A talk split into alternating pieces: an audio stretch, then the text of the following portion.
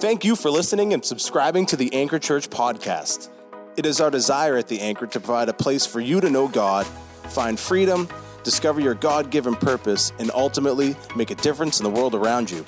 Each week, the Anchor podcast features Sunday sermon. You can follow along in this podcast episode and read the sermon notes on our website by visiting theanchor.me. Now, let's get into the Word.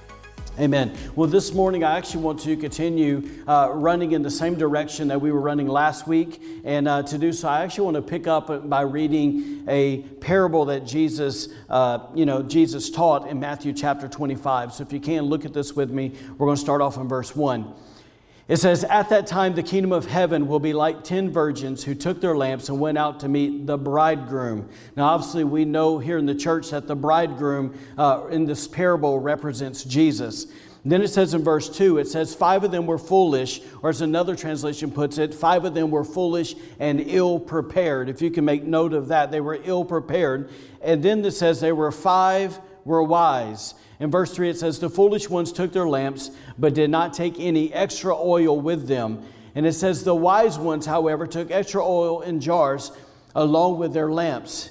The bridegroom was a long time in coming, and they all became drowsy and fell asleep. But at midnight the cry rang out, Here's the bridegroom, come out to meet him. Then all the virgins woke up and trimmed their lamps. And then says, The foolish ones said to the wise, Give us some of your, some of your oil. Our lamps are going out. In other words, we're unprepared for this moment. And then they said, No, they may not be enough for both us and you. Instead, go to those who sell oil and buy some for yourself. But while they were on their way to buy the oil, the bridegroom arrived. And the virgins who were ready, the virgins who were prepared, went in with him to the wedding banquet. And the door was shut.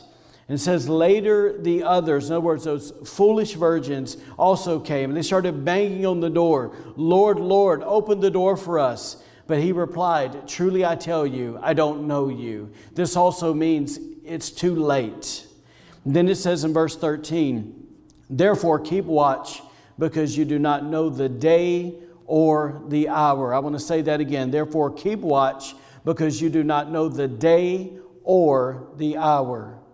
Now, listen, I believe the point that Jesus was trying to make here in this parable is easily seen in verse 13. And it's this is that there's going to come a day when he, as the bridegroom, returns uh, for his bride, and only those who are prepared for his second coming will participate in that coming wedding feast. Now, if that is true, then it also means the opposite of true. Opposite is true, which means that those who are unprepared, those who are the foolish virgins, those who uh, don't have enough oil to trim their lamps, or we could even say those who didn't think it was important enough to have their lives in order, guess what? They will not participate in that wedding feast. Now, I think this morning when we hear that portion of Scripture, it's really important for us to remember that this parable is more than just a story. In other words, Jesus just didn't gather a few people and said, okay, guys, let me tell you a cute story. What, what he actually did is he used a parable to describe a future event that was going to take place. Now, we know this is true because of the vision that John saw and wrote about in Revelation 19:7. He said this. He said, Then I heard something like the voice of a great multitude saying, Hallelujah. For the Lord our God, the Almighty reigns. Let's rejoice and be glad and give the glory to Him. Why? Because the marriage of the Lamb, because the marriage of Jesus, the marriage of our bridegroom has come. And it says, and His bride, that's us guys, the church, has prepared herself. Now, once again, like we said last week, how have we prepared ourselves? We know according to Ephesians chapter 5 verse 27 that we have prepared ourselves to be ones who are without spot or wrinkle, ones who are holy and without blemish. So with those uh, three passages in mind, I just want to ask you again a few questions. The first one is this is that do we truly believe that this event will take place one day? Like, have we decided in our heart if this is just some fairy tale or if this is true? And I think if we're here today and we say we believe that's true, then the next question has to be do we truly believe that that's the kind of bride that Jesus desires and that Jesus is going to come back for? Like, is he going to come back once again for a bride that's all dirty or for a bride that's spotless? The Bible is clear he's coming for a bride that is spotless. Which, so that means if those two things are true, then you and I are left with no other choice but to ask ourselves this Are we personally preparing ourselves for that day?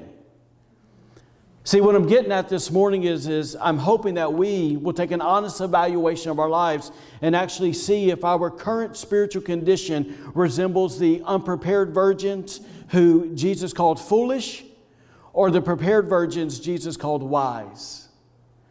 Now, listen, before you and I automatically give ourselves an answer, I want you to consider something that R.T. Kendall wrote in one of his books. He wrote this concerning the foolish virgins and their lack of preparation. Here's what he said. We'll throw on the screen. He says, Imagine taking a lamp with you, but not taking sufficient oil. What would it mean? You have what appears to be needed. In other words, you have a lamp, but you don't have enough oil to keep the lamp burning. It says, Have you made provision for yourself to make sure your lamp will stay burning? See, I think maybe if I can pause there for a minute, we, we all get this. Like, man, we, we have furnaces in our house, but man, if we don't have the oil that we need, then guess what? That furnace does us no good. That's what he's saying. And then he goes on and he makes it practical and shows us how to get oil in our lamps. He says, How much praying do you plan to do this year? What kind of Bible reading plan do you have for the year? How deep is your commitment? Or do you think, Oh, I'll be fine, thank you very much? In other words, I don't have any need for all of that. I'll do, I'll do it a little bit. I'll do a little bit when I got time. And then he says this, says, if so, in other words, if that's your thinking, then I say to you with the deepest respect, you are a fool. He said, Do not trust yourself so much that you say, I'm going to be fine. Do you dare to go out into your day without having spent 30 minutes on your knees? Do you make sure that your Bible reading is done, even if nothing else happens that day? Now, let me pause here for a moment because I know our human nature. I know my automatic response to those things when I begin to, to questions, when I get, begin to be challenged, is to simply do this. It's begin to make excuses for myself about how busy my schedule is and, and uh, you know, all the responsibilities to somehow to justify my lack of intimacy with Jesus. Are y'all with me today? But, but listen to this dose of reality. He says, when the midnight cry comes, in other words, when Jesus returns, you won't be thinking, well, I was always on time for work, and I got that pay raise I really wanted. I got that opportunity that meant so much. Then he says this Do you realize how much these things will mean to you then?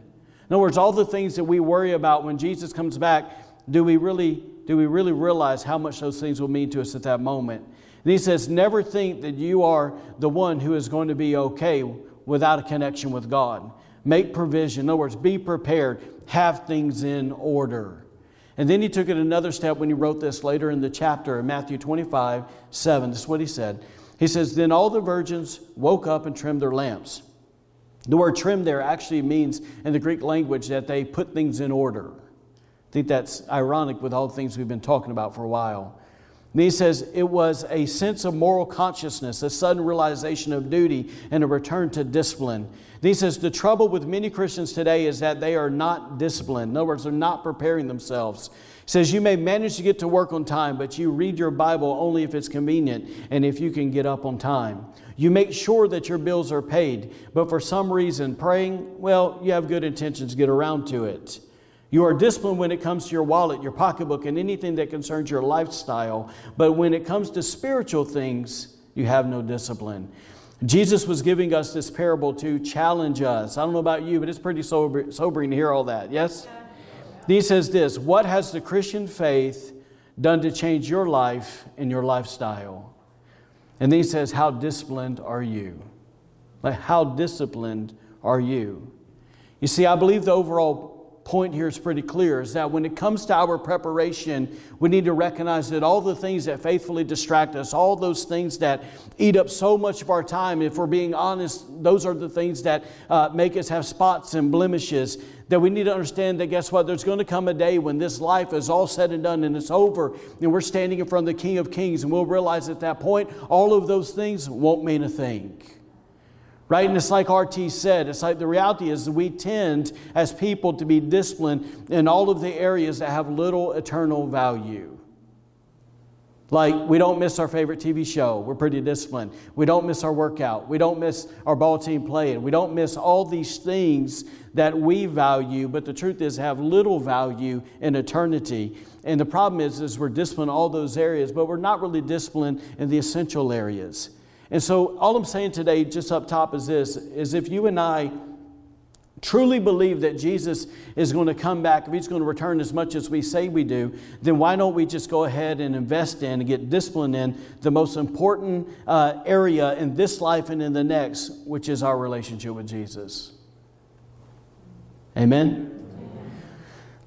Listen, I think uh, because you and I really, in our hearts, we want to be a prepared uh, part of that bride, and because you and I want to sure up the things that we're talking about, like how can you not hear some of that and not be convicted in some way and go, man, I need to change some things? And I just want to say to you today, because we have a heart that really wants to walk with God, we want to sure up of those things.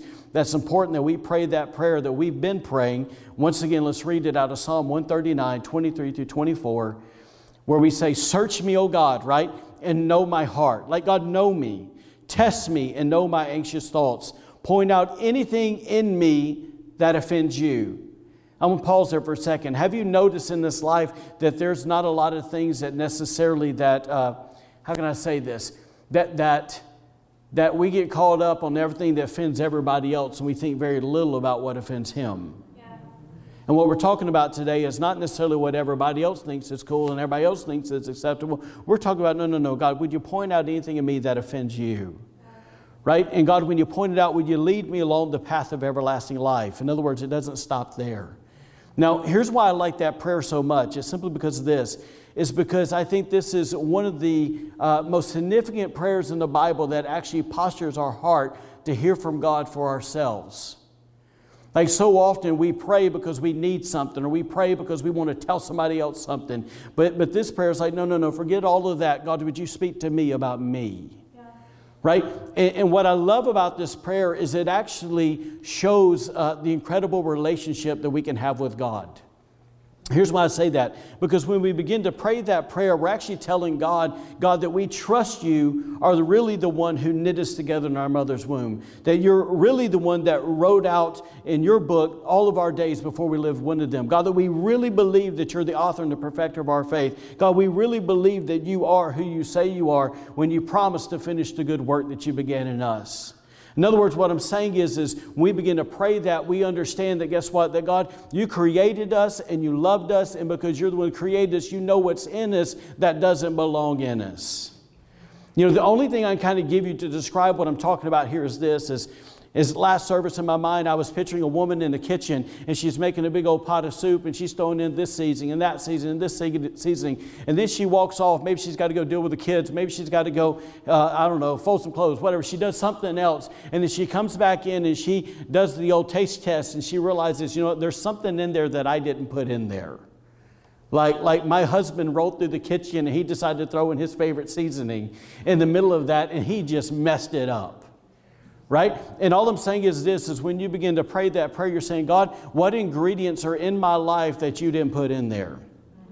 Like, what's in me that you didn't design me for, that, you know, of where you have me going in life and the purpose and the plan that you have for me, this doesn't need to belong. It's there illegally. Yeah. Right? And so, what you're saying is, is, God, I trust you that you love me enough to show me. So, God, I'm asking you, please come show me. And this is the cool part when he shows you, it's the, actually the other part of the refining process where we kind of landed last week. And it's this is, is, is, is we come to the spot and we go, man, what am I supposed to do with that now? And the answer is simply this it's the other part of the process it's repent. Yeah. It's to repent. Now, now remember, guys, what, what good does it do for God to reveal things to us if we don't do anything with us? Right? He said that he would point something out and then he would lead us to the way of everlasting. What ensures us that we get led to the way of life, right? It's simply this it's that we repent. Or as I said last week, this is where the gift of repentance really comes into play. And so let me maybe pause here for a second and say this in case there's something in anybody's head or heart. You know, there's there's basically subgroups of the church today that are believing and preaching a lie that simply says this that we don't have to repent because God is a God of grace. Right? And I want you to know that they actually have that completely backwards because the truth is is we repent because God is a God of grace. Right? To understand that in our own hearts, that, God, you know, if we thought God was angry and He was mad at us and all that, then we wouldn't come to Him. But the fact that He does love us and the fact that He does have grace, He does have mercy, and He is willing to receive our repentance, guess what? We come to Him. Amen? And it's through that process that God uses to refine us and purify our hearts. Because at the end of the day, what we're really saying with all this is God, you said in your word, Blessed are those who are pure in heart, for they shall, shall see you. And God, I want to see you. So would you purify anything in me so I can just have an encounter with you? Amen? Amen. Amen. So let me, let me do this. Let me give you really quick five, uh, five reasons that you and I should actually value repentance. Because once again, in the church world today, it's almost like we've lost uh, the significance and the importance of repentance, not only in our corporate lives, but also our personal lives. And I'm trying to tell you today why we need to value it, okay? Why we need to, if I could put different words on it, be quick to repent. So the first one is this, and it's the most obvious one, is because we should value it because it makes us pure. Because it makes us pure. Once again, blessed are those who are pure in heart, for they shall see God, right? But here's the verse I want to attach to it 1 John 1 9. It says, If we confess our sin, if we repent, right? He is faithful and just and will forgive us our sins. Watch this next part because most of us typically stop at the forgiving part. And then he says this and purify us from all unrighteousness. And purify us from all unrighteousness. Now, I want you to know today I'm intentionally focusing on the purifying part of repentance over the forgiving part of repentance intentionally, right? And here's why it's because most of the time when, when we stop, when we're the kind of Christians that read that, if we confess our sins, He's faithful and just to forgive us, and we stop there, what we're really saying is this is God, I feel really bad about this. So I'm coming to you because I don't want to feel this way. And I'm going to say really quick, God, I'm sorry. And I believe you're going to forgive me. And not only you going to forgive me, you're going to let me off the hook on that thing. So then, guess what? I feel like I have permission to go wallow in that same mud again for another time. And I'm going to call it repentance right? And I want you to know that's not repentance. See, see, repentance, when you actually begin to look at that, you understand that yes, there's a forgiveness part, but there's also the purifying part. And that word purified there actually means that He consecrates us or sets us apart from sin. And so there's that side, guess what? It's not about our conscience feeling better, but it's really about this. God, thank you that when I came and I repented, you lovingly forgave me, right? And we're so thankful for that mercy and that grace. But guess what? I realize that you have set me apart from that sin, that you have broken its power off my life, and now I'm going to go live a life, and I have the ability in you to stay away from that as far as I need to be. Yes. Am I making sense? So, listen, let me maybe say this because I realize that when I begin to talk about a, a lot of times our, uh, our approach to sin, which is really flippant, and, and our, our approach to, to uh, repentance, it's easy for people to get bent out of shape because that's what they do. Right? In other words, they just throw those quick prayers and keep doing the same thing. And, and I want us to see this maybe in a different light today. I want to give you an example. Hopefully, it'll hit home that you'll go, okay, I'm, I'm seeing something now I've never seen before. So, if you can't imagine with me this, Let's say you come home tomorrow. Let's say you're married if you're single in here. Uh, but you, you come home and you, you know, whatever, you walk in the living room and there's your spouse or sitting on the couch and, uh, and they look up at you and go, Can you sit down? I, I have something I need to confess to you today. Okay, and so you sit down and then they begin to tell you that for the last two years that they've been having an affair with another person. And, and, but they want you to know that even though they've been having an affair, they, they feel really bad about it. Like, don't miss that. They feel really bad about it, and, and they want you to please forgive them. Now, obviously, that, that's like getting hit by a truck, right? That kind of news. But, but you, you go and you spend time with God and you, and you pray and you go, you know what? I, I have value in this relationship. I love this person, so I'm going to forgive them, right? And you say, okay, we're going to move forward. We're, we're going to get through this. And then fast forward six weeks, you come home again from work and they're sitting there on the couch again and they say, I got a confession to make. You go, oh boy, here we go again. And they say, look, I've been having another affair, but, but I feel really bad about it. So I need you to forgive me. Would you forgive me? You forgive them. Fast forward another six weeks. I have another confession to make. I'm having an affair. And again, and again, and again. Are you getting the picture here? My, my point is this is, is listen, if that was you, how long would you actually believe that that person has a repentant heart? Like you would know, man, they're, they're really not sorry. They're just feeling guilty and they want to get something off their chest, but they're really set. They're going to keep doing what they want to do. right? And I just think this if we can bring this over to the kingdom of God real quick, it's like, how come we're unwilling to accept something like that, but we expect God to? God, I'm feeling really bad about this. We need to talk.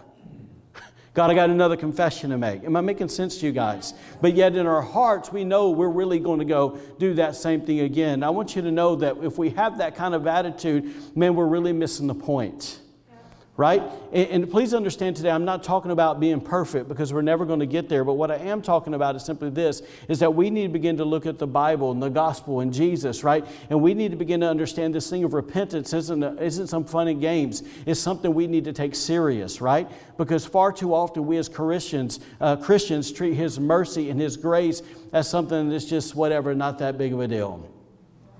Yeah. Are y'all awake today?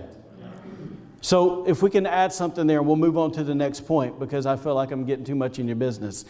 Here we go. We'll throw up the screen. Write this down. True repentance isn't just about coming clean, it's about getting clean and staying clean.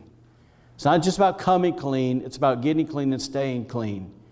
This leads us to the second reason we should value repentance is because of this, and these are so connected. It's because it enables us to turn. It enables us to turn. Let me give you some biblical foundation for this point. Look at these two verses with me.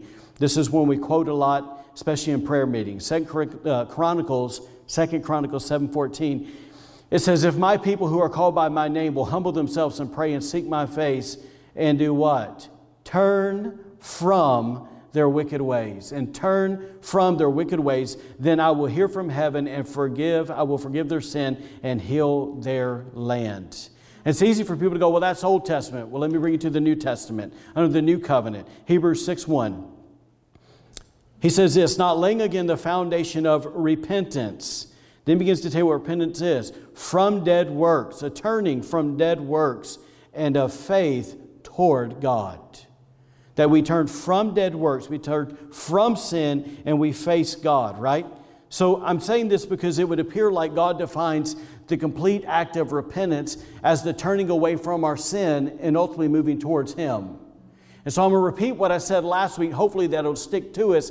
Is that somehow along the line, if we look back at our life and the times we've repented, and we could actually say, man, if, if, I, if my repentance did not create, if it did not cultivate a greater measure of intimacy with the Father, right? If it didn't draw us closer, then maybe we need to question if it was true repentance at all. Right? Because it would seem like when you read the Bible that repentance is marked by one thing. It's called life change. Listen, the third reason we should value repentance is this is because it makes us useful. I, I will say this as a pastor, one of the most disappointing things is seeing people who want to be used by God and they run around tell everybody that they want to do great things for God and their lives are a train wreck because they've opened a thousand doors to the devil. So li- li- listen to this verse really quick and let it sink deep. This is why we want to have pure hearts and clean lives. 2 Timothy chapter 2, 19, 21. It says, But God's truth stands firm like a foundation stone with this inscription. Here's what it says the Lord knows those who are His, and all who belong to the Lord must do what? Must turn away from evil. In other words, we hate what is evil and we love what is good, and He's the only thing that's good. Amen? Then says in verse 20, In a wealthy home, some utensils are made of gold and silver, and some are made of wood and clay. The expensive utensils are used for special occasions, and the cheap ones are for everyday use. Then says this in verse 21. It says, If you keep yourself pure, that's the goal you will be a special utensil for honorable use. In other words, if you honor God, He'll honor you. And it says, Your life will be clean. Your life will be clean, and you will be ready for the Master to use for every good work. Like, again, don't we want that? Like, in other words, don't we want to be, have a life that we're out on the job site, if we're at work, if we're running at the Walmart, whatever, the grocery store, wherever somebody gives us a call, that our lives are pure so much at that moment that if God needs to use us and move through us as a vessel, then guess what? He doesn't have to filter it through a whole pile of crap that's in us, but He can move clean through us and He can say what He needs to say and speak what He wants to speak to release life and to release heaven over somebody else. Right? And I'll say this don't ever think you're going to be a soul winner if people don't see Jesus in your life. Amen? Amen. So the fourth reason we should value repentance is this is it brings relational healing. It brings relational healing. I want you to take note that the first three I mentioned today deal strictly between you and God, and this one deals between you and your fellow man. Okay? And so it simply says this in James 5 6. It says, Therefore, confess your sins to one another. Man, we don't do that often, do we? Confess your sins to one another, your false steps, your offenses, and pray for one another. Why? That you may be healed and restored. You know, can I, can I just maybe throw out there to you today that it's possible that we are carrying unnecessary offenses and bitterness and anger and depression, and, uh, and because we're unwilling to confess our sins to one another. Like, like just maybe we're, we're fighting fear and anxiety and worry and all these things uh, simply because we haven't been willing to have tough conversations where we confess our sins to one another and we begin to deal with the, the uh, difficult moments in relationships. Everybody, please take note what I'm about to say. The closer you are to someone, the more this will need to happen. The more you value the relationship, the more this will need to happen because there's more opportunities for hurt to happen right? And so it's just simply this that man, what if we actually said, you know what, I'm sorry. A gentle answer turns away wrath, right? And you begin to repent. When I said that, I, I, didn't mean to do that. Could you please forgive me? And I just believe if we would have those kind of conversations, even say, you know, when you said that, you hurt me, that guess what? That it would begin to shut the devil's door in our lives and we'd walk in greater measures of victory than what we currently do. Yeah. Right. Amen? Sometimes uh, it's not the enemy that's our worst enemy, it's ourselves. Amen? So, all right, so it brings us to the fifth reason. And I, I have to be honest with you. For, for weeks now, I've been like, okay, we're, we're saying things, all right? Like, like we're saying things. But this is probably the thing that's grabbed my heart the most. This is kind of why I've been preaching everything I've been preaching, because I've been having these conversations with God, there's things I want to see God do, and, and, it, and it landed me here, and I'm trying to say it to you because I'm hoping as a church we'll actually respond to God and we'll see God begin to do what only He can do. Is everybody with me? So it simply says this the fifth one. The reason you and I should value repentance is because it brings, uh, it brings uh, refreshing. It brings refreshing. In fact, let me go ahead and read a verse to you before I tell you a story. It says this in Acts 3:19. It says, "Repent then and turn to God, so that your sins may be wiped out, that times of refreshing may come from the Lord." Great verse, yeah? yeah. So here's what I've been realizing is, you know, for years I have seen uh, the negative effect that an individual sin has on others. Right? In other words, it's, uh, it's really simple. Let's say if, if one, sp- uh, one spouse, whatever, gets offended and hurt, it definitely affects the other, right? Um, I can give you another story. Years ago, I, I, came to church and I was sitting in the youth rooms when I was youth pastoring in North Carolina, and I was uh, basically standing in the foyer, and a father walked over to me and said, Pastor, can you please talk to my son today?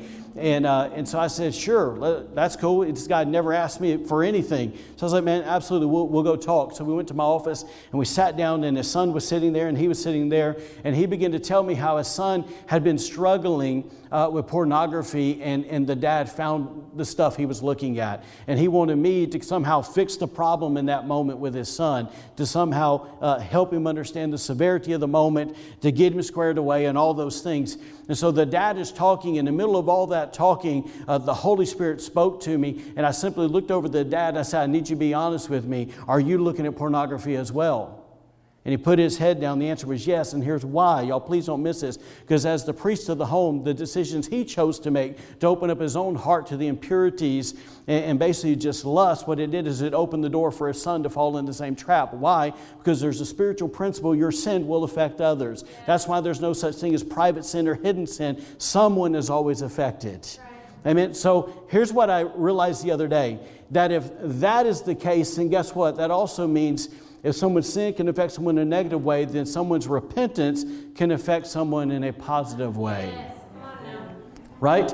And, and, so, man, if we could maybe grab a hold of that, that's why, for example, once again, if a husband uh, humbles himself and goes to his wife and says, I'm sorry, if he goes to one of his kids says, I'm sorry for what I did, then guess what? Healing comes. Their repentance will affect the others in a positive way. And so let me give you a story uh, on the grander scheme of things. I, I, actually sat at my kitchen table the other day and I read uh, this story, and I, you know, I've read it many times over the years. Uh, but I sat down and I read actually a sermon by a man named Duncan Campbell that gave the accounts of what I'm about to tell you. And Jen was in the kitchen. I think she was talking to someone on the phone. I was like, man, I got to get out of the room. And I went in my closet and I just sat down in my closet in my bedroom and I just wept and wept and wept and cried because my heart is like, God, will you please do this where we live? Amen. So please listen to me. Here's the story. Basically, in the 1940s, the late 1940s, the people who lived on the Isle of Lewis, that's the uh, northwest island off of Scotland, it says that, that they were lost in spiritual darkness. And so much so that the church leaders decided to do something about it. And what they did is they put an article in the local newspaper and they asked it to be sent and that the Christian community would actually read it in hopes that they would examine their own spiritual condition. It's kind of what we've been doing lately. And that they would pray for God to send repentance before it was too late, right? The gift of repentance. So, as you can expect, most people uh, got the newspaper, read the article, and they ignored it. But there was two sisters named Peggy and Christine who were in their 80s and they took it to heart. And they began to pray two days a week, every Tuesday and every Friday from 10 p.m. to 3 o'clock in the morning. For weeks, basically, they took hold of God on the behalf of people who lived in their region. And it was during one of those nights after they had been praying, I don't know, for weeks, for months, uh, one of those nights in prayer, God gave Peggy a vision of a church overflowing with young people. Now, if you can understand the magnitude of this, it was said during that time that the young people compared going to church as one uh, basically contracting a plague. So there was no young people in the church, nobody was getting saved. And here's this woman, God gave her a vision of a church overflowing with young people. And so what she did is she actually went to the, the, closer, uh, the closest minister and she actually told him the vision that God gave. And he simply said this What am I supposed to do with that? And so Peggy told him that he needed to gather the elders and the deacons in the church and they need to begin to pray. And she made an agreement with him. She said, Look, my sister and I will pray every Tuesday and every Friday, and we expect that we'll do that at our house, and you guys can go do that. So they started gathering in a barn every Tuesday and every Friday. They would pray from 10 o'clock at night to 3 o'clock in the morning, and they began to cry out to God and ask God to send rain on a dry and weary land.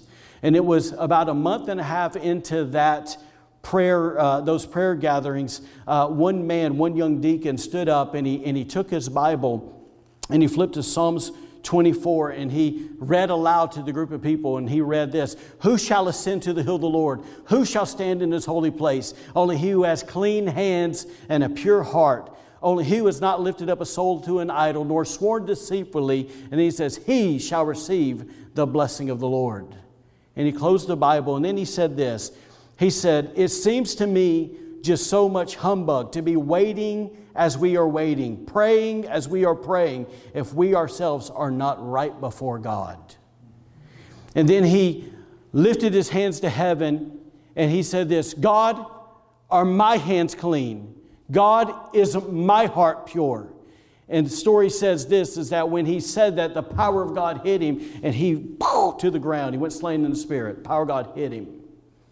And the other guys that were in the room staring, you got to understand, these people were Presbyterians. They knew nothing of this kind of stuff. As the other people saw what happened, they threw their hands up in the air. God, are my hands clean? Is my heart pure? And they said this, please listen to this. They said, It is said that at that moment a power was let loose that shook the heavens and it released a strange awareness of God that only gripped the entire community, but it launched a genuine revival throughout not just the island of Lewis, but throughout the Hebridean Islands. Literally, the move of God. And it didn't last a week, it didn't last uh, a month, it actually went on for three years. You know, listen to this. God came as such a powerful presence that even the worst of sinners fled from their sins at all hours of the day, calling on God to save them. People were getting saved on their fishing boats and in their fields. People who were lying asleep in bed would become so convicted they would wake up to get on their knees and cry out for mercy. Weavers were struck down in trances and got saved at their looms. Bars were closed, never to open again. Jails were unused because there was no crime. Churches were so packed every day at 7 p.m., 10 p.m., midnight, 3 a.m., with more people outside praying than in the fields than inside because they couldn't get in. Y'all hearing this? To me, the most incredible part out of all the amazing things that God did, the incredible thing about the Hebrides revival was this is that 75% of the people that got born again got born again outside of a church. They never heard a message, never heard a sermon. God just came. Now, listen, it was said this it said that the revival turned a place which was as hard as rocks. I'm like, God, we live in Rockport and Rockland. And out there they, on that island, they call it the rock. Are you hearing this, Jesus? So, a place which was as hard as rocks and as barren as the wilderness has been transformed by the power of God into a garden of the Lord. I want to ask you today, man, to hear all that, it's easy to get pumped, but we have to stop and go, why?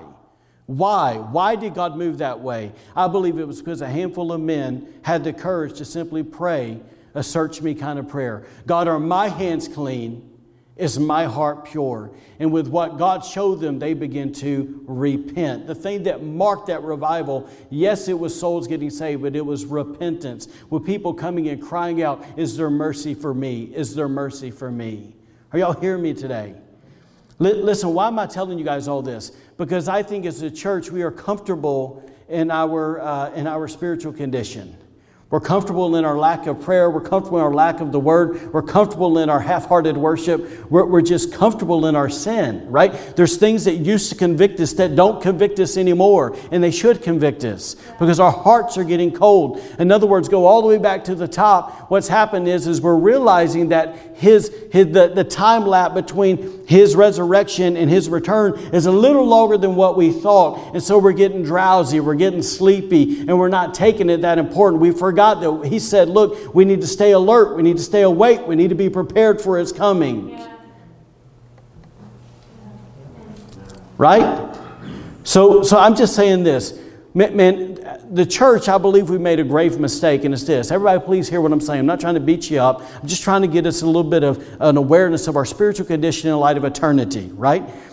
Listen, I think so often as the church we've sat back and we've acted like, man, if those people, those unbelievers, those unsaved people, if, they're will, if they would be willing to get their junk right and quit doing the things they're doing, then our nation would be better. I, I want you to know you're looking in the wrong direction.